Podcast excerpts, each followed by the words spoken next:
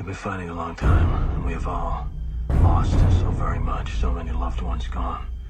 But you are not alone. There are pockets of resistance all around the planet. We are at the brink. You have no idea how important you are. If you're listening to this, you are the resistance. Ave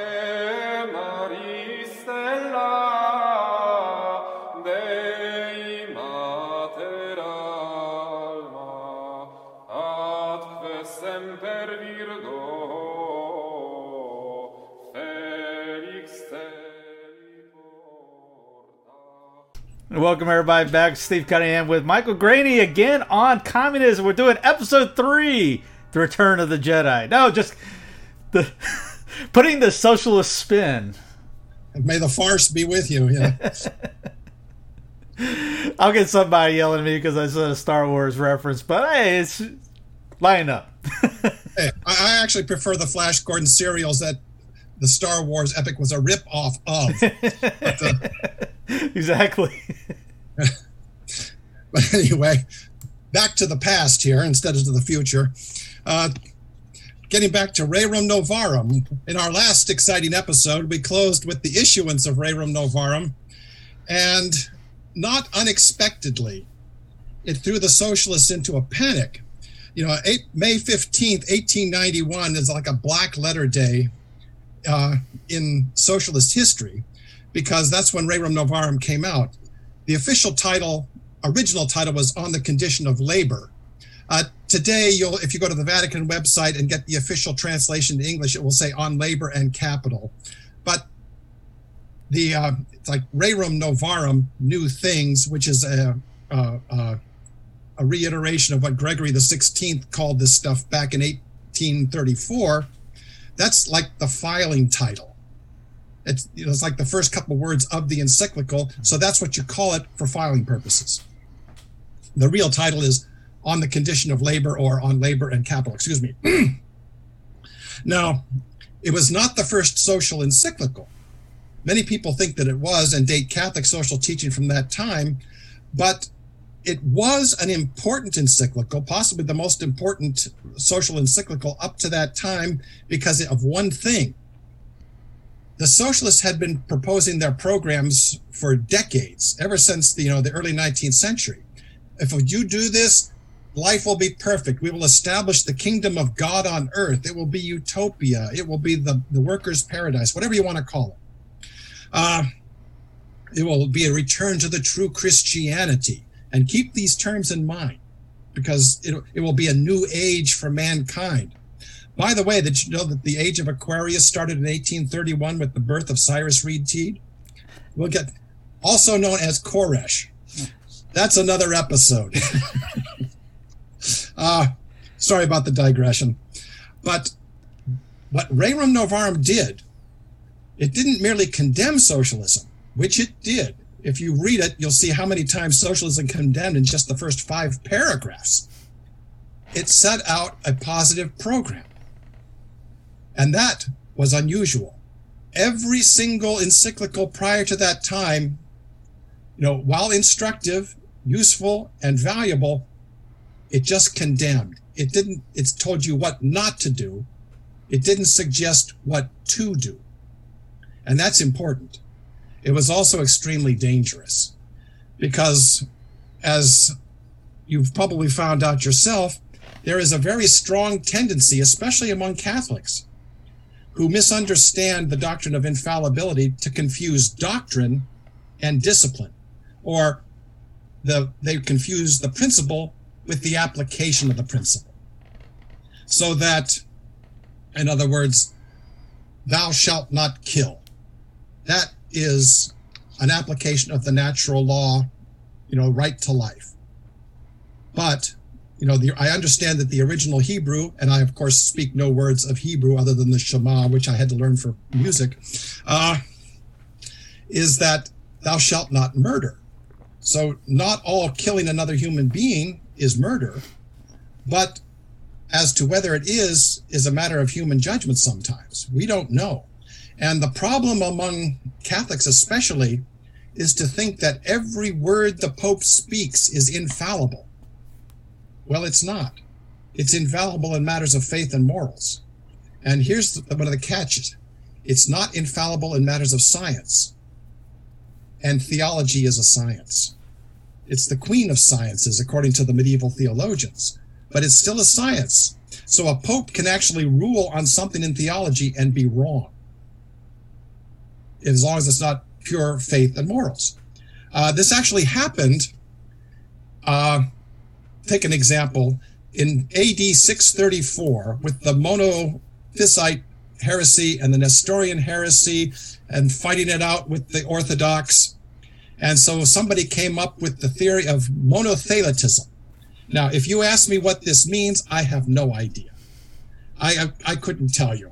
I mean, what, what was the old stories? A traveler, and this actually happened, went to Constantinople and said, You can't find out anything in Constantinople without getting into a theological argument. You ask the way to an inn, and you're told that the son is greater than the father. You try to find out the price of bread, and you're told that the father is greater than the son you try to find the way to the store and they will get tell you that the father and the son are co-equal in, in status and dignity it says all i wanted to know is how to get there but what they did was that the pope honorius i ruled that this that this monothelitism whatever the heck it is and don't as i said don't ask me to describe it uh, was orthodox and was acceptable the next pope said no, it isn't, and threw it out. And of course, even honest historians like John Julius Norwich in his History of Byzantium says this calls you know later definitions of papal infallibility into question. No, it doesn't, because it was a matter of science, and in a sense, personal opinion, because the Pope made a mistake in theology, not in faith and morals. So much for that digression, but it's an important one in this case. Uh, so you can think of John the Twenty Second with his idea of uh, the dead does not uh, see the beatific vision until the final judgment, and he was wrong. All he, he recanted on his deathbed. Yeah, that was John the 22nd mm-hmm. and but so he was wrong. Big deal. It's not a matter of faith or morals. That was a matter of science.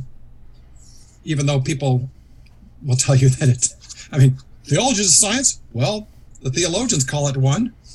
Uh, of course, I also have people saying the economics is not a science. I thought, well, then what is it? But uh, anyway, um, as I said, the socialists went into a panic on this thing because Rerum Novarum actually gave a specific program, which meant that they had to get to work trying to explain it away or counter it or hijack it or do something. So what you had was a massive, often, you know, just deliberate confusion between principle and application of the principle. And this was done, you know, by virtually all the commentators. I don't think hardly anyone really understood the encyclical. I think Archbishop John Ireland of uh, St. Paul, Minnesota, probably came closer than most other people, but even he wasn't quite right on the mark because Rerum Novarum was just too different. Uh, and Archbishop Ireland is a subject for another whole show in the future. I mean, my my non-Christian associate, he can't believe the stuff I'm digging up, and he says, "Oh, well, you know, I may not be a Christian, but I can I can understand that, and I could go along with that." I said, "Even if you're not a Christian, sure, this is all natural law. He has no problem with it. He comes from an Orthodox Jewish tradition, but I mean, this is the same for everybody, whether you're Christian, Jewish, Muslim, or take one of the whatevers, as long as you're Aristotelian, of course." Aristotelian Thomist, Aristotelian Maimonidean, Aristotelian and Ibn Khaldun. You know, I really know too much that I that is good for me. I know more than is good for me. I mean, anyway, so basically, Rerum Novarum was a defense of natural law against the new things. You know, primarily socialism, a little bit of modern modernism and esotericism, but not very much in there primarily it was socialism, which was the greatest danger at that point, and frankly still is. Uh, so that it really stressed the importance of private property because socialism, summed up as Karl Marx did is the abolition of private property And I, I think we explained why that's important in a previous episode, so I won't get back into that, explaining why private property is the right, not the thing that's owned. Uh, so that right in the very beginning of Rerum Novarum, and now I got to see if I can read my own writing here. It's uh, he declared flat out, it is surely undeniable that when a man engages engages in remunerative I knew I was going to do this. In remunerative labor the impelling reason and motive of his work is to obtain property and thereafter to hold it as his very own. That's in section 5 of Rerum Novarum right up front and if you think I can't pronounce English wait wait till I discuss the very first social encyclical and try to pronounce all the Polish names I'm going to need a tutorial of 2 weeks just to be able to do that anyway the uh the central I I hope you're. Are you a Polish descent? I got a friend from Poland. He just kind of shakes his head whenever I try to pronounce this stuff. At least I finally figured out how to pronounce his name. Uh, okay, the central idea of the encyclical can be summed up as power follows property. Mm-hmm. Now, remember, previously we had said that Daniel Webster used that line in 1820 in the Constitutional Convention of Massachusetts when they were discussing the extension of the voting franchise to adult males who didn't own property. And Daniel Webster was against this. Of course, he proposed, you know, we shouldn't extend the vote to people who don't own property because they won't use it properly. Rather than do the logical thing that Lewis Kelso did a over a century later and said, well, then make certain that everyone can own property. That way they'll use the vote properly. Don't let them not vote. Don't say you can't vote. Get them property so that they'll use the vote properly. But uh, so the heart of Rerum Novarum can be summed up in paragraph 46, which is the law. We, we have seen that this great labor question cannot be solved save by assuming as a principle that private ownership must be held sacred and inviolable. Yeah, I pronounced a word correctly. the law, therefore, should favor ownership, and its policy should be to induce as many as possible of the people to become owners.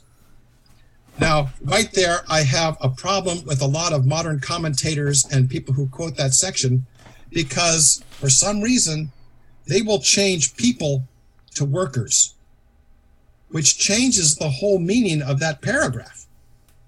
And just to make absolutely certain that the English translation of the Vatican was accurate, I looked at the official Latin. Now, I'm not very good at Latin, but I went over that paragraph several times, and it does say as many as possible of the people, not as many as possible of the workers.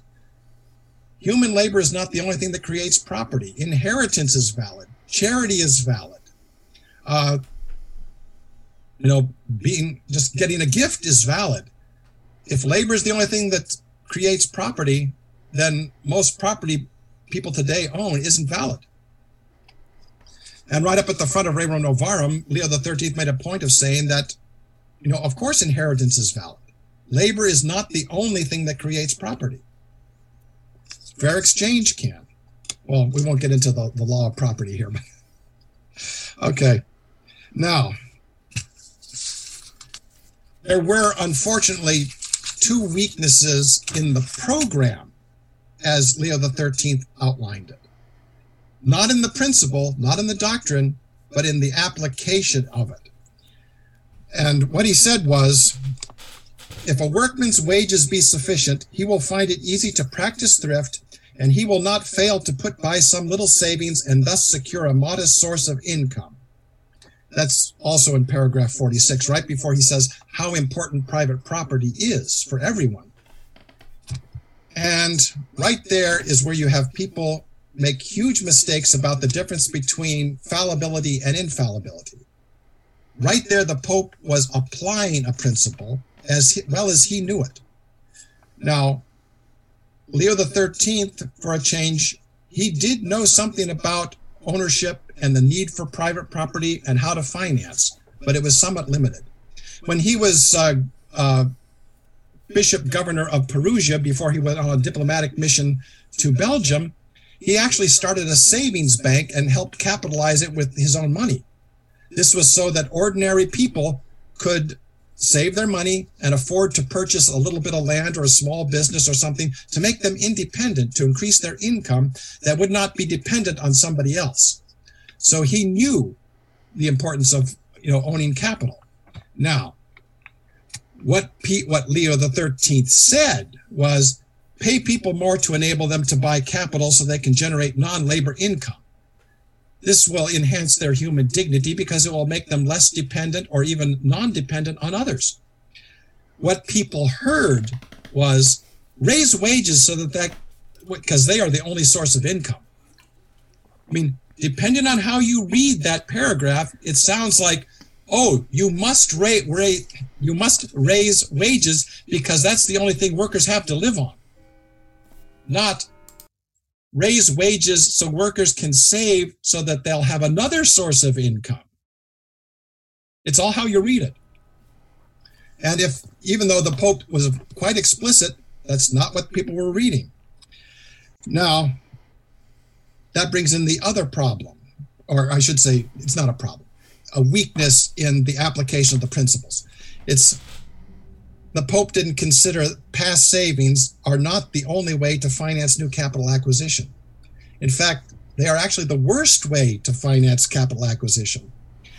There are two ways to, to, to finance capital. One, cut consumption in the past, accumulate money savings, and then purchase the capital.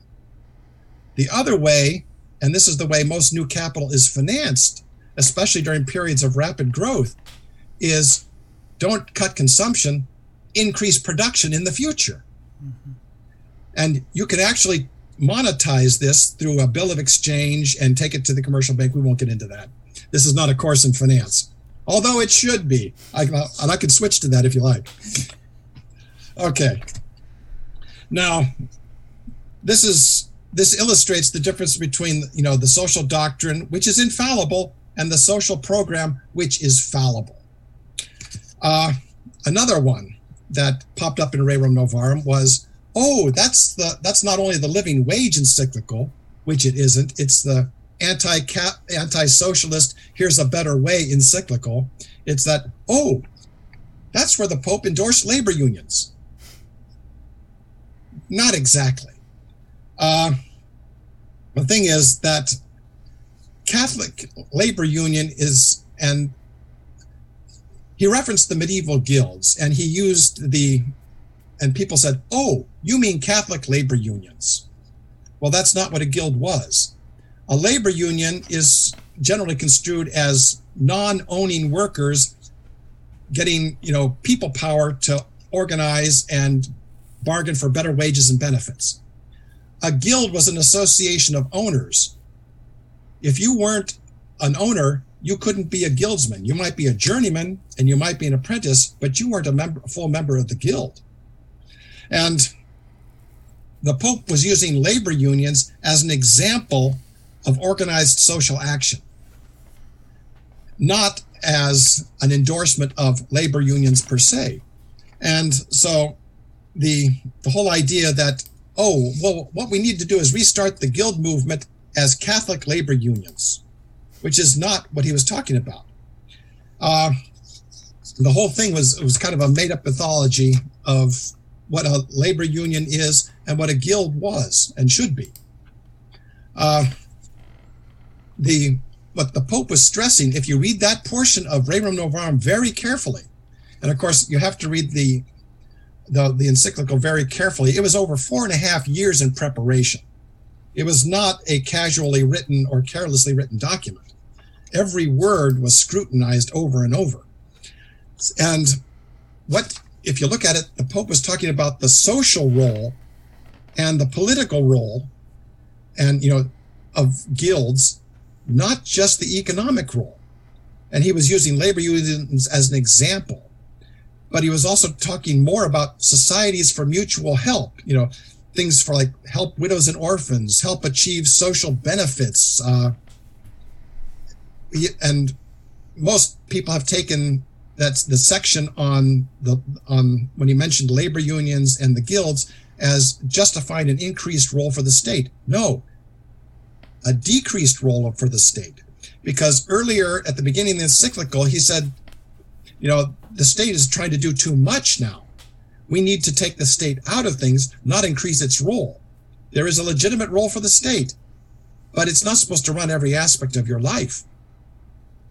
So that what he was talking about so was sort of presaging, you know, what Pius XI would call the act of social justice, which we'll get into that later because it's it's very complicated if you are thinking only in individualistic terms or collectivistic terms. It's something different. But at the heart of social virtue, particularly social justice, is organization for the benefit of the common good. Not individual good, the common good.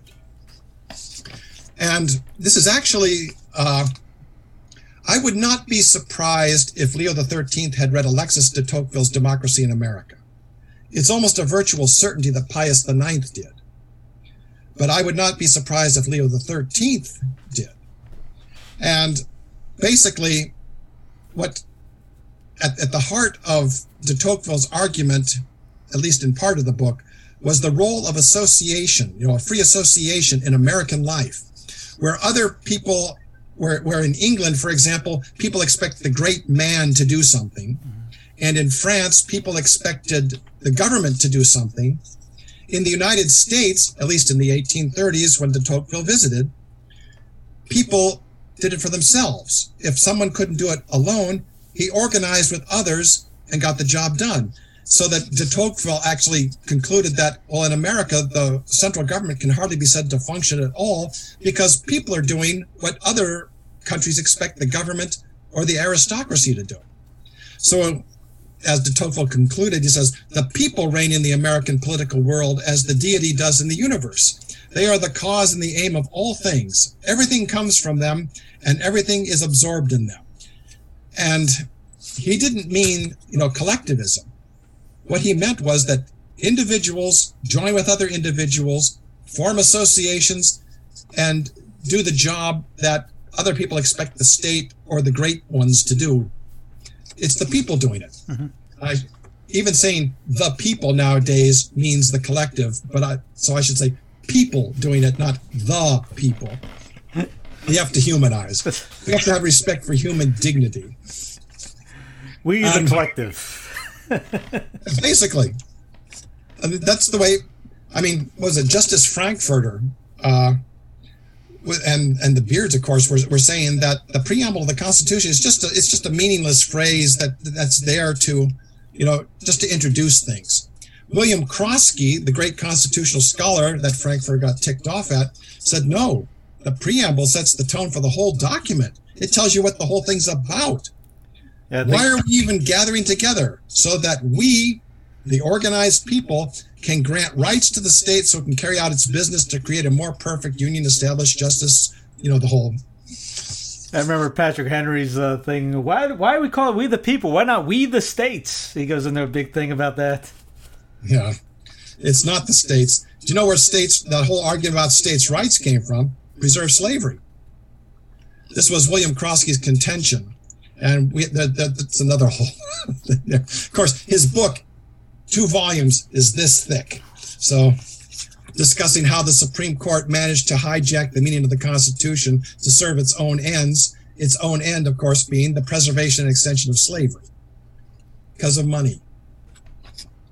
Cotton was the single largest export of the United States from 1803 to 1937. So don't tell me people weren't making money off of that. Oh, everybody was, especially the North guys. Yes, I, I, I'm a Southerner. That that the North ships were bringing them in. Yeah, well, the book, David Christy's Cotton is King. David Christy was a Northerner, former abolitionist. And in Cotton is King, he says, I abhor slavery. I loathe it. It is despicable, but we need it for the money. The entire economic prosperity of the British Empire and the United States depends upon slave cultivation of cotton. Yeah, sure it does. What it means is that depends on slave cultivation of cotton. Uh, another digression. Yes. you ought to have a flag or something that you wave at me and says, okay, stop, detour, turn back. You know. Now, the whole thing with, with the association is that Uh, de Tocqueville limited it to you know the social and the political aspects. Leo Thirteenth actually carried it further. You know, talking you know the whole fundamental meaning and inherent way of life. Because if you read Rerum Novarum carefully, especially the part about where he brings in labor unions and associations, you know, societies for mutual help, he's talking about a different way of looking at life than was usual in Europe or even in England. Of course, it was also starting to change in the United States, but that's, as I said, another whole issue. Now, the biggest problem, however, that faced Rerum Novarum, it was that, oh, the Pope is advocating a form of Christian socialism. And this was pretty bad because uh, you had, and frankly, not a very good form of socialism because about a month after Rerum Novarum came out, uh, one newspaper declared the remedy not clear. The socialists and Henry George have a plan, but Leo XIII has no plan. Did you actually read it? Because what he says is, you know, pay workers more, they can save and they can purchase capital, become owners. This will, you know, make them more independent it will give them more income. It will increase their their you know their quality of life. Right after paragraph 46 comes one of the longest passages in the encyclical, paragraph 47, which lists all the advantages that will occur, that will come about if you know ordinary people can become owners. So to say that Leo XIII did not have a plan is uh, was simply untrue. And to say that Henry George did have a plan, well, yeah, sort of. Uh, George kind of didn't have a plan, really have a plan, except that the state should tax all profits from land. And we'll get to that in a minute as to what was wrong with that. And if you've ever read Progress and Poverty, I don't really recommend it. But if you have the time, you would see that he lists this huge amount of benefits that will come about. It will absolutely eliminate unemployment. It will encourage growth. It will, you know, cure sickness. It will. I almost said something my mother used to say, but she was raised on a farm, so I can't talk like that. but, I mean, Leo the Thirteenth said he wasn't going to eliminate unemployment. He didn't say he was going to correct all social conditions, but Henry George was by the simple expedient of taxing of making land private land ownership meaningless. Leo XIII was a bit more practical. He said, figure out a way to make people into owners and you'll have a lot of social benefits. It won't be utopia, but it will be a lot better than what you have now. And that can be said even now in 2020. Uh, so that, frankly, it, it was George who was unclear, not not the Pope. Now, what's interesting is that George got nailed by a Yale University economics professor because he and George, and I can't remember the, the, the, economist's name, but the economist kept asking him, Who's paying the rent that the state is taking in taxation? Well, and George kept saying, The landlord. Well, where is the landlord getting the rent? From the workers from the people using the land? Oh no, they get the use for free. So that the the the professor kept saying, but then where does the landlord get it? Oh, he's rich. So basically what you said is that the landlord collects nothing from for rent, no profits from land, but he still has to pay as if he did. Guess how long that's going to last? I mean, you mean I don't get to get get to collect my five hundred dollar rent from this piece of property, but I have to pay the government five hundred dollars. I don't own that anymore. You do. So the bottom line is that that might work once, but after the first time, you're not the state isn't going to collect any more taxes. The tax base is going to disappear because people are going to walk away from their land. Mm. Why bother? Okay. Uh, so this is where my bad eyesight comes in. Oh, okay. I have to keep track of the points I'm believe it or not, I do have a plan for this. Now, the encyclical was actually a godsend to Henry George and Father Edward McGlynn. If you remember Father Edward McGlynn from our previous episode, they had fallen out of the of the public eye for quite a while, quite a few years. They weren't news anymore. Well, the moment Rerum Novarum came out, that gave them a chance to get back into the limelight again. Uh, they needed something to get their name back in the papers, and Leo the Thirteenth gave it to them.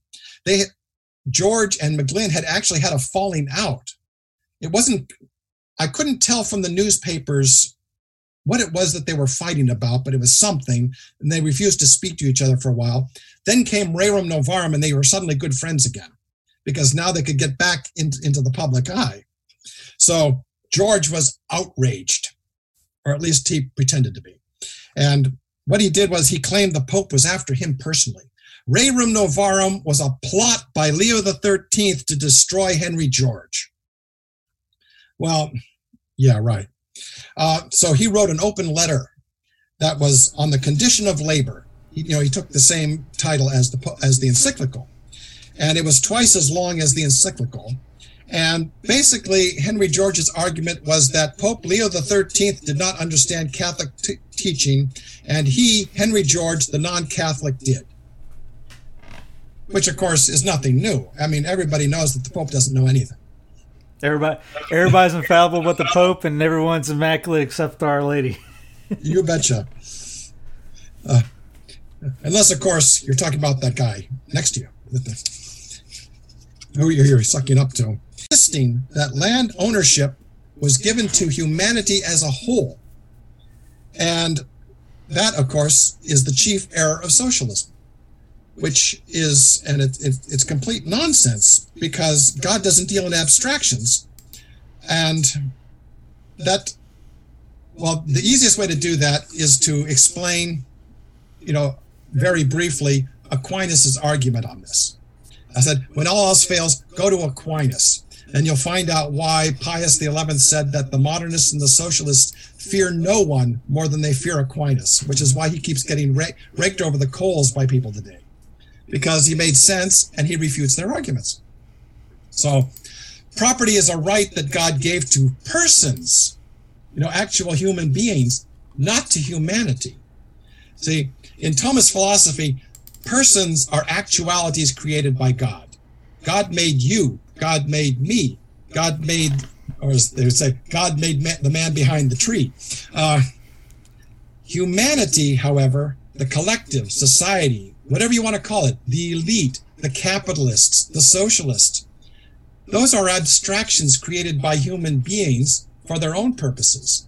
See, God doesn't have to abstract. In fact, God, in a sense, can't abstract because that would contradict his own nature. God is omnipotent, he is omniscient. That means he's all powerful and all knowing for those of you who don't study the Baltimore Catechism anymore.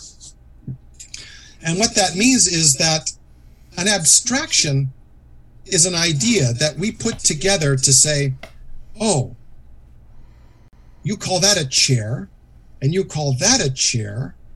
I can see they're two different things, but there is something about them that they share a chairness in common. I create an abstraction, an idea in my head, this concept that I call chair or dog or tree or even person. And that abstraction, it mean, is a way that I can classify things. God doesn't have to do that. God knows everything.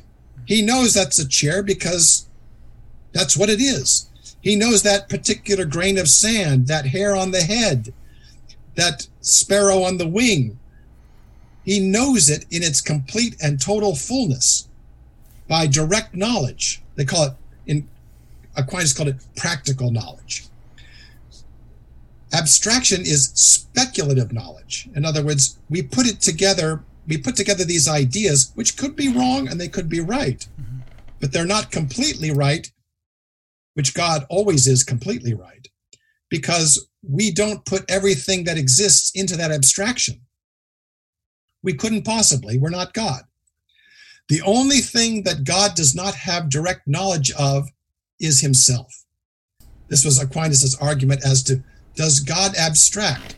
Well, no, because even in his speculative knowledge, his knowledge is absolutely perfect. See, our speculative knowledge is necessarily imperfect because we are imperfect. God is perfect, his speculative knowledge is perfect. Therefore, the one thing of which he has speculative knowledge, himself, is absolutely perfect and completely indistinguishable from his practical knowledge. Okay, that will be on the test. Essay form. so basically, persons are created by God, abstractions like humanity are created by man. Persons can grant rights, rights to society, which is their own creation, but society cannot grant rights to persons unless they've been granted to them by persons in the first place. So God can't grant rights to the collective directly because that would contradict his nature as a perfect being. It would mean if God granted rights to humanity, that would mean he's imperfect and therefore not God. So it's it's a it's a contradictory argument. It violates the first principle of reason. But as I said, that will be on the test. Now, of course, if George was outraged, Father McGlynn was livid. Oh, he oh he was. Uh, the at first he claimed that you know Rerum Novarum was a personal attack on him. Basically, he took George's position, and of course he loved to call mass meetings. His favorite place of his favorite venue was the Cooper Union in New York. I think it's still standing. It was built in the 1850s. It's a really nice building, architectural school, everything. But he loved to call meetings there. In fact, Abraham Lincoln gave one of his most famous speeches there in 1860. But as I said, digression time again. Um, and so McGlynn was going out saying how the Pope was attacking him and all the people were against him. The Vatican was, you know, they're all against me. They're, you know, they all hate me because I'm right and they're wrong. They don't understand America. They don't understand the Catholic Church. They don't understand Jesus. They don't understand God. You'd think that the Pope was the dumbest man on earth to hear McGlynn talk. Uh, but at the same time, uh, the uh, Archbishop Corrigan and the the papal nuncio, uh, and his name just slipped out of my head for the moment. But anyway, uh, they kept reiterating time and time and time again. We're willing to talk. We've been trying to get you to talk since we you were excommunicated. Uh, that we are open to talk. We're not condemning you. We want to resolve this situation. Well, every time they made an overture, McGlynn rejected it, said he was being insulted again or some such thing. Now, remember, he was excommunicated for disobedience because he would not travel to Rome to give his own side of the story after complaining several times that he had not been permitted to give his side of the story. So they said, You are commanded to go to Rome to give your story. Oh, I'm not going. Nothing contradictory there. So that there were only two previously before Rerum Novarum, there had been two conditions for lifting the excommunication. One, apologize to the Pope, Archbishop Corrigan, Cardinal Simeoni, that was his name. Cardinal Simeoni was the papal, I think he was called the nuncio at that point, and anyone else he had insulted. And as you know, as you as you've seen, uh, he was quite adept at insult, even though he said he never insulted anybody. Uh, and go to Rome to explain his views on land ownership and the single tax. And of course, the, the new one was now accept rerum novarum without reservation. At no point did it ever say you must give up your socialist views. All you have to do is apologize, go to Rome, and say that you accept rerum novarum. And the excommunication will be over. Well, it was becoming rather obvious by this time that McGlynn was the problem, not the Catholic Church. Even the secularists and anti-Catholics were saying, "Why are you doing this? We, I mean, their their demands are quite reasonable. We don't believe in the Pope. We don't believe in that Catholic Church. We don't believe in anything else. But what is it that they're asking you to do that's so bad?" Well, nothing. That's the problem. So anyway, So McGlynn keeps on calling these mass meetings. And I, I hate to give these long quotes, but in this case, it's too good to, to pass up. It says, this was from the Hartford Weekly Times, November 29th, 1891. And he's grandstanding like you wouldn't believe. It says, McGlynn, as reported in the newspaper, denied the infallibility of the Pope, criticized the policy, the policy of the Holy See, and said that the Pope was the arch conspirator, conspirator against the liberty and freedom of his country. He called the propaganda, that's the propaganda fide, the propagation of the faith, uh, a lot of ecclesiastical shoemakers instead of bishops, archbishops, cardinals, and popes would mind their own business, the cause of Christianity and Catholicity would be better subserved. Tell us how This you really feel. after- Tell us how you really feel, Padre. yeah. I mean, this was right after he said, I never insulted anybody. sure. You'll make up for it now. I got my pages numbered so I don't like, lose my place here. As you can see, with, with the digressions and my ranting and raving, I, I can lose my place very easily. Okay. McGlynn, then he claimed that Leo the Thirteenth agreed with George. This was this was after this because he kept changing his story, and then he said that instead of Leo the Thirteenth and George, you know, at loggerheads, they were actually in agreement. It was Archbishop Corrigan who was the problem, and so was Simeoni. Those two, they were they were after him. They were insist they were intent upon crushing him and the American spirit.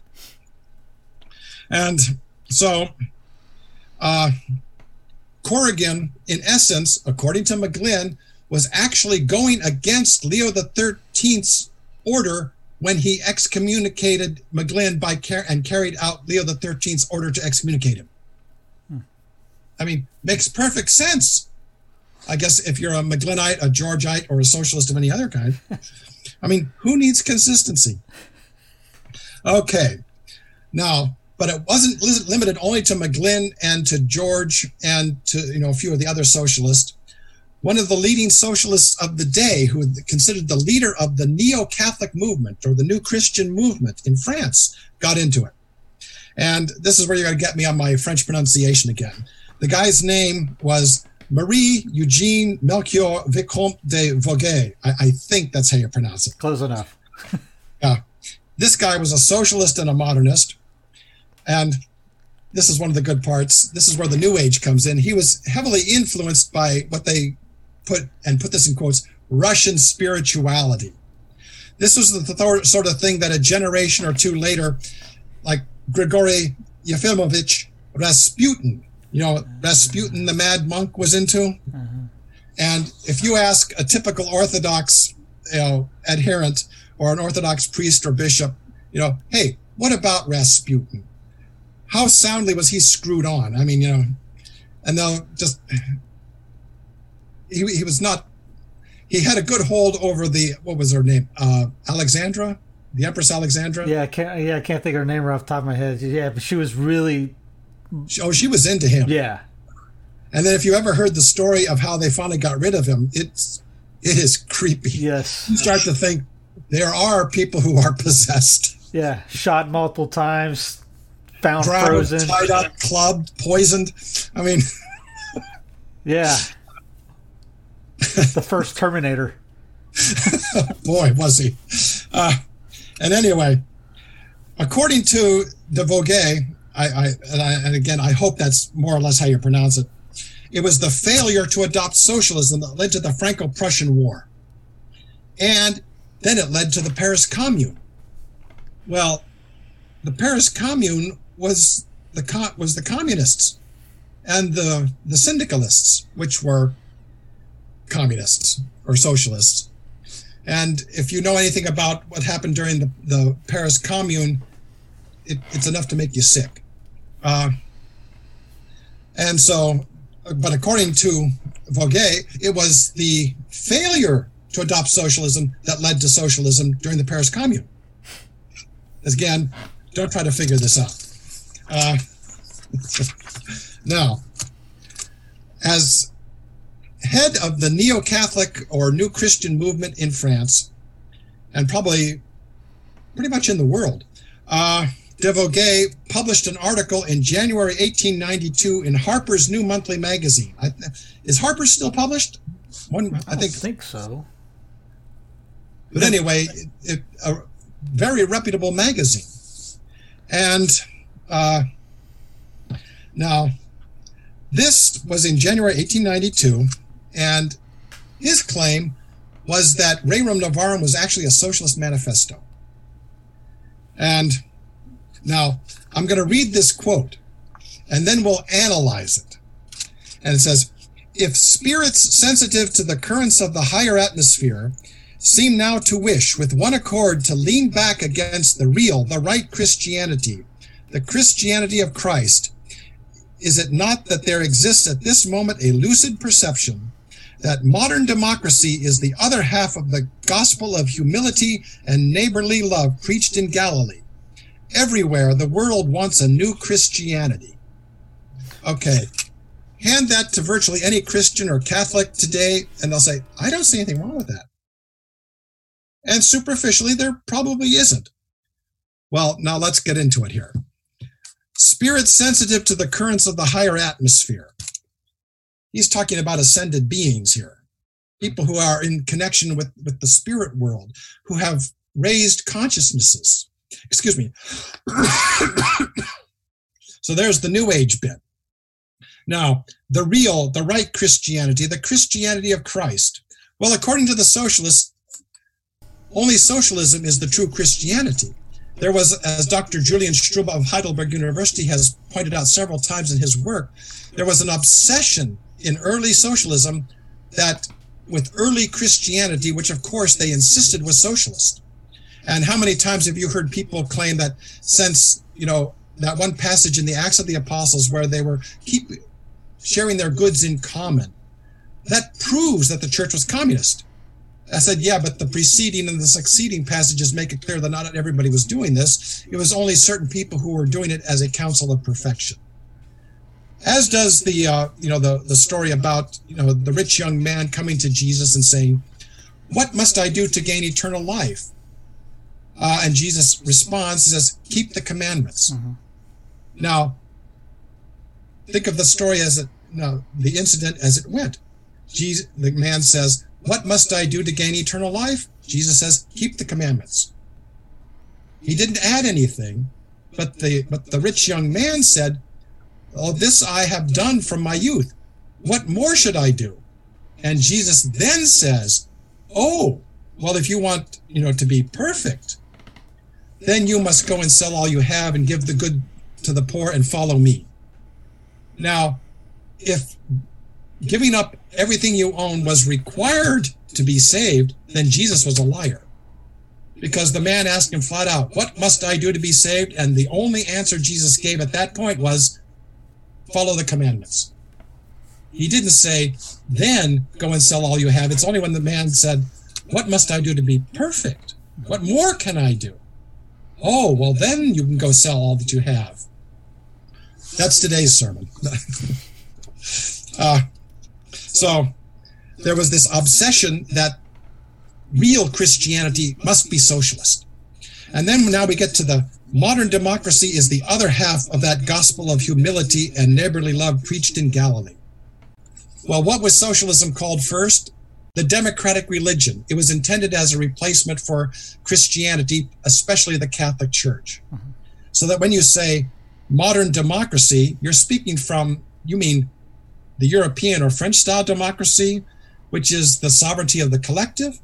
You don't mean American style de- liberal democracy, which is the sovereignty of the human person, which is what Leo XIII and the popes talked about. You're talking about the collective.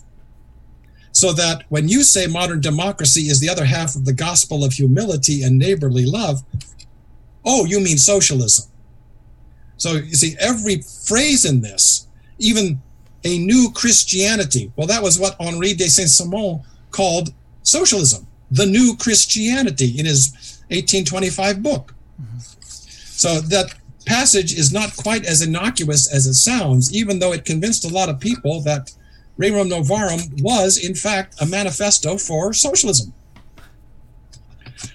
And our next exciting episode, of course, will get even deeper into that because we'll tie in modernism and socialism, I hope.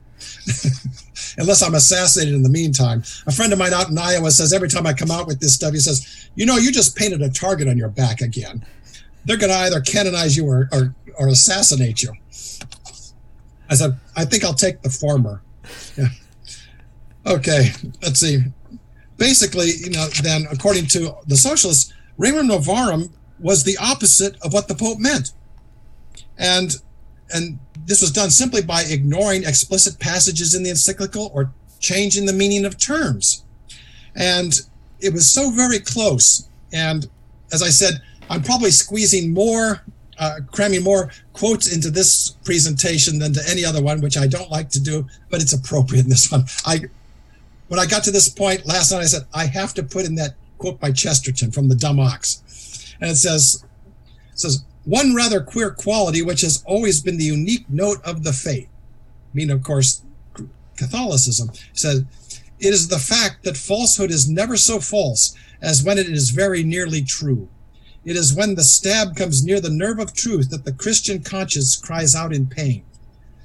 So, by taking a lot of truth that was in the encyclical, agreeing with it, and then slightly changing it just a tiny little bit, you turn it from a just third way that transcends socialism or capitalism and end up with socialism. Mm-hmm. Or if you're inclined to the private sector, you can end up with capitalism the same way. There really isn't that much difference between socialism and capitalism. In fact, some people call socialism state capitalism. They both have concentrated ownership, whereas, for instance, with Chesterton or with what we're talking about, it's widely distributed ownership as many as possible of the people should prefer to be be owners and be provided with the means and opportunity to do so. Uh, of course, whether Chesterton was able to come up with something is another whole issue, which we won't get into today, although it'll be a good one.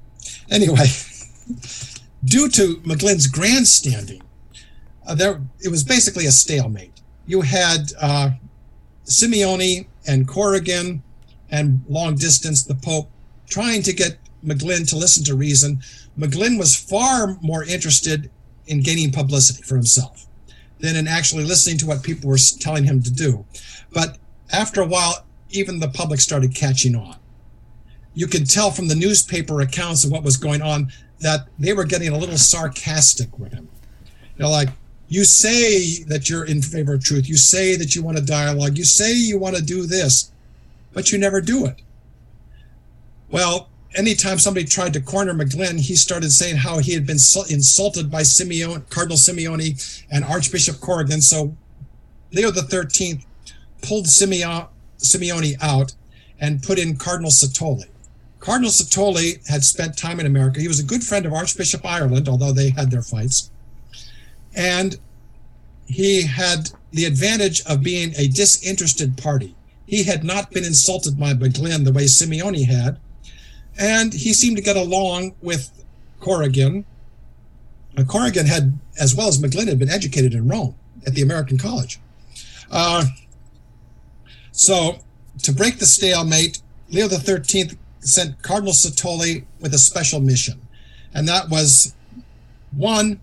He was under explicit orders from Leo XIII to reconcile McGlynn to the church if at all possible. I mean, don't let any insults, don't let anything else stand in the way. Just do it. This situation has gone on long enough and it's getting ridiculous. I mean, even the secular newspapers in the United States were saying how dumb it was. And of course, part of the problem was McGlynn kept insisting he had been excommunicated for socialism, not for disobedience. I have seen the actual writ of excommunication, the bull of excommunication, and both Latin and in English, and it's clear the only thing they mention is disobedience, not socialism. Now, it may have been that he was disobedient because of socialism, but it was not he was not excommunicated for socialism. And McGlynn resisted until it was obvious that he was the problem and not the church. But of course, he had to grandstand on that too. I mean, what if you're in this for the publicity? What else are you going to do? Uh, so that finally, well, cutting the long story short here, Satolli persuaded McGlynn to apologize and agree to go to Rome.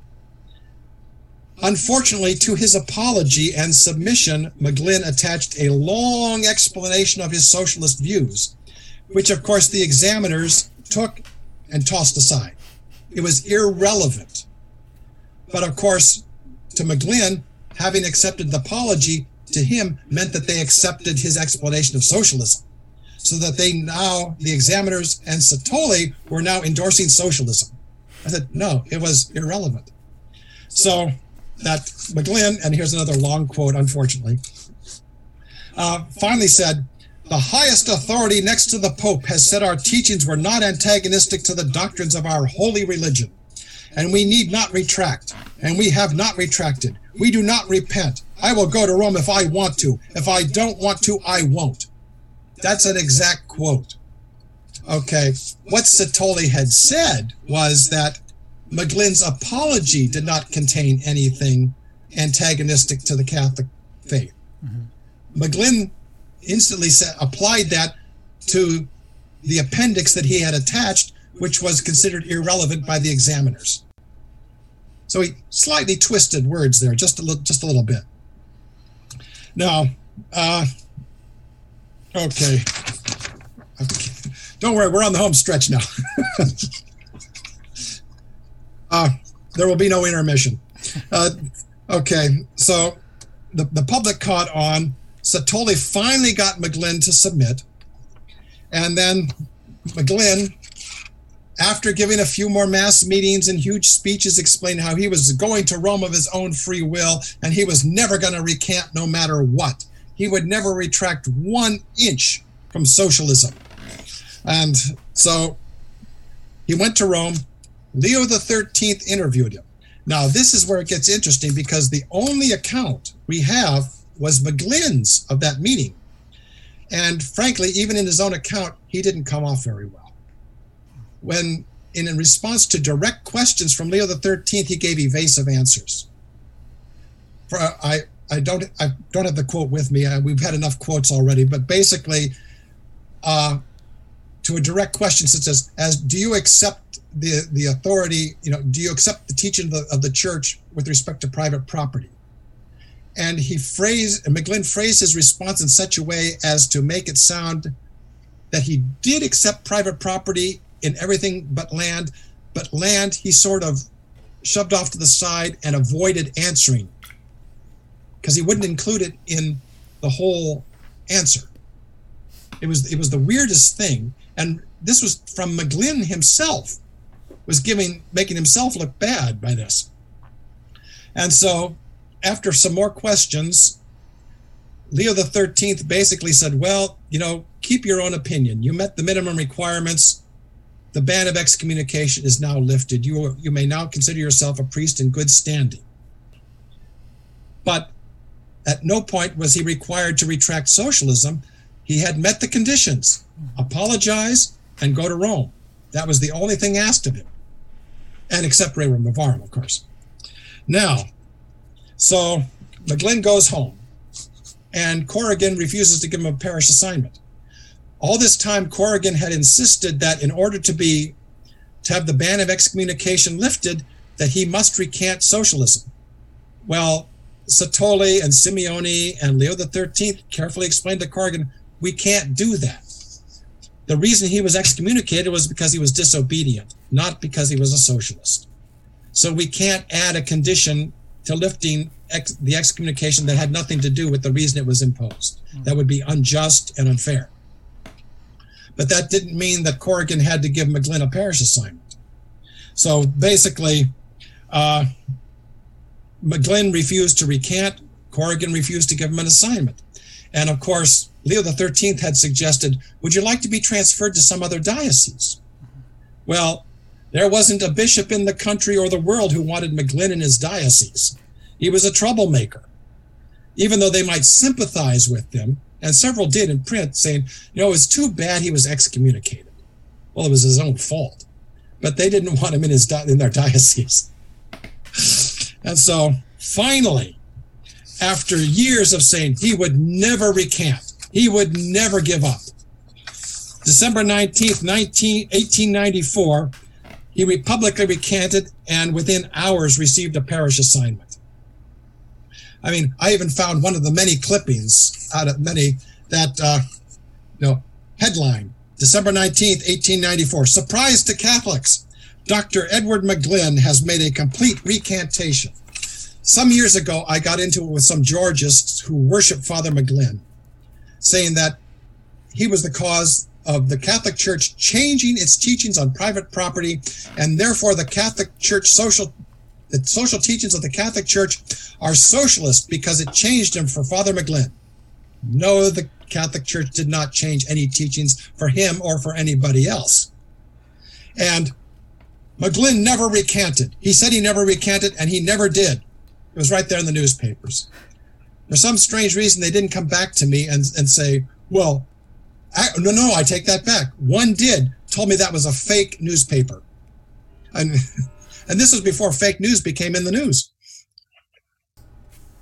So a few years later, you know, Henry George ran for mayor of New York City, 1897, and McGlynn kept to the letter of his agreement and did not appear on the platform to endorse George. He stood off to the side and did it and then said he would not take an active role in, in, the, in the campaign. Well, the real reason was that Corrigan made it pretty clear that if he did, he would lose his parish assignment. Excuse me.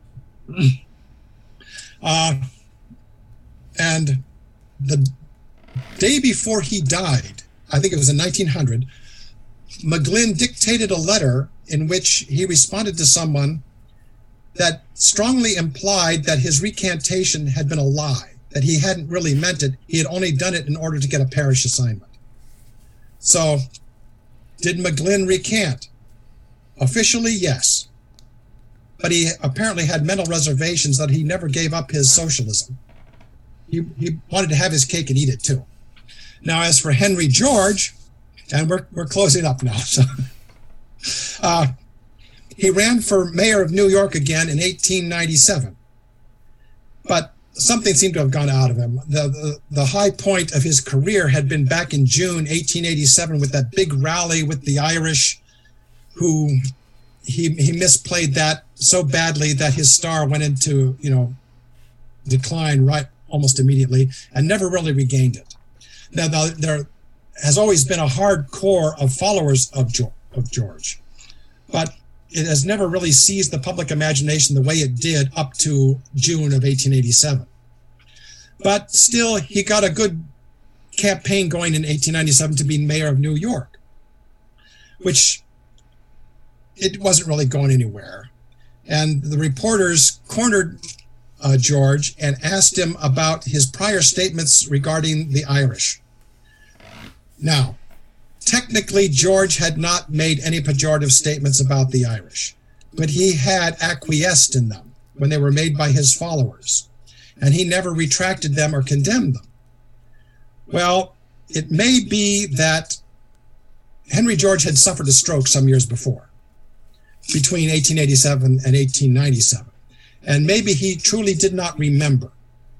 Or maybe it was just his usual convenient memory in operation. I have scores of incidents where he said one thing when the facts were the other. And he may actually have believed this himself. So I'm, I'm not calling him a liar. Uh, but the reporters started pressing him on what he had said about the Irish 10 years before. And he got so upset that he suffered a second stroke. And a couple days later, he died right before the, you know, the day before the election uh, McGlynn gave the oration at his uh, at his funeral, which was technically in violation of the word he had given to Corrigan, but Corrigan wasn't going to make an issue of it. He just let it go, and pretty much that was the end of Henry George and of Father McGlynn. It just sort of petered out after George died and McGlynn recanted. Even though 10 years after McGlynn's death, the newspapers were saying that he had never recanted. I mean, I found the newspaper clippings. There's one from 1913, the Alexandria Gazette and Virginia Advertiser, you know, giving the, the little story of Father McGlynn and Henry George. and saying that the Catholic Church had changed its teachings for him. Uh, no, that it never happened. But this basically shows the adaptability and the cleverness of the socialists in taking one thing and turning it into another. They managed to take Rerum Novarum, one of the most powerful anti socialist statements made in the 19th century, which actually presented an alternative, which was not completely workable, but it was in a, up, practical up to a point as an alternative to socialism, and they turned it into a socialist manifesto. And as I said before, I'm not making any of this up. Talk about talk about spinning it. well, Michael, appreciate. It. What's next on the uh, What's the next episode going to be? Uh, you mentioned briefly a little teaser during it. Well, I, I'm thinking mostly, you know, the, the the aftermath from you know the whole the rise of modernism as one of the dangers to the church, which of course is tied in with socialism.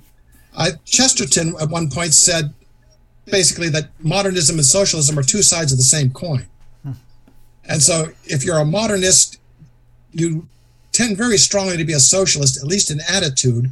And if you're a socialist, you almost have to be a modernist in order to justify it theologically and philosophically. I understand. Look forward to that one. Mike, appreciate it as always. Okay, it's a pleasure. We'll send you all the hate mail to you again. As all. Just well, uh, that mine. Yeah, be sure to send it to J O H N S M I T H. We'll have it linked underneath. Take care, bud. Okay, thanks a lot.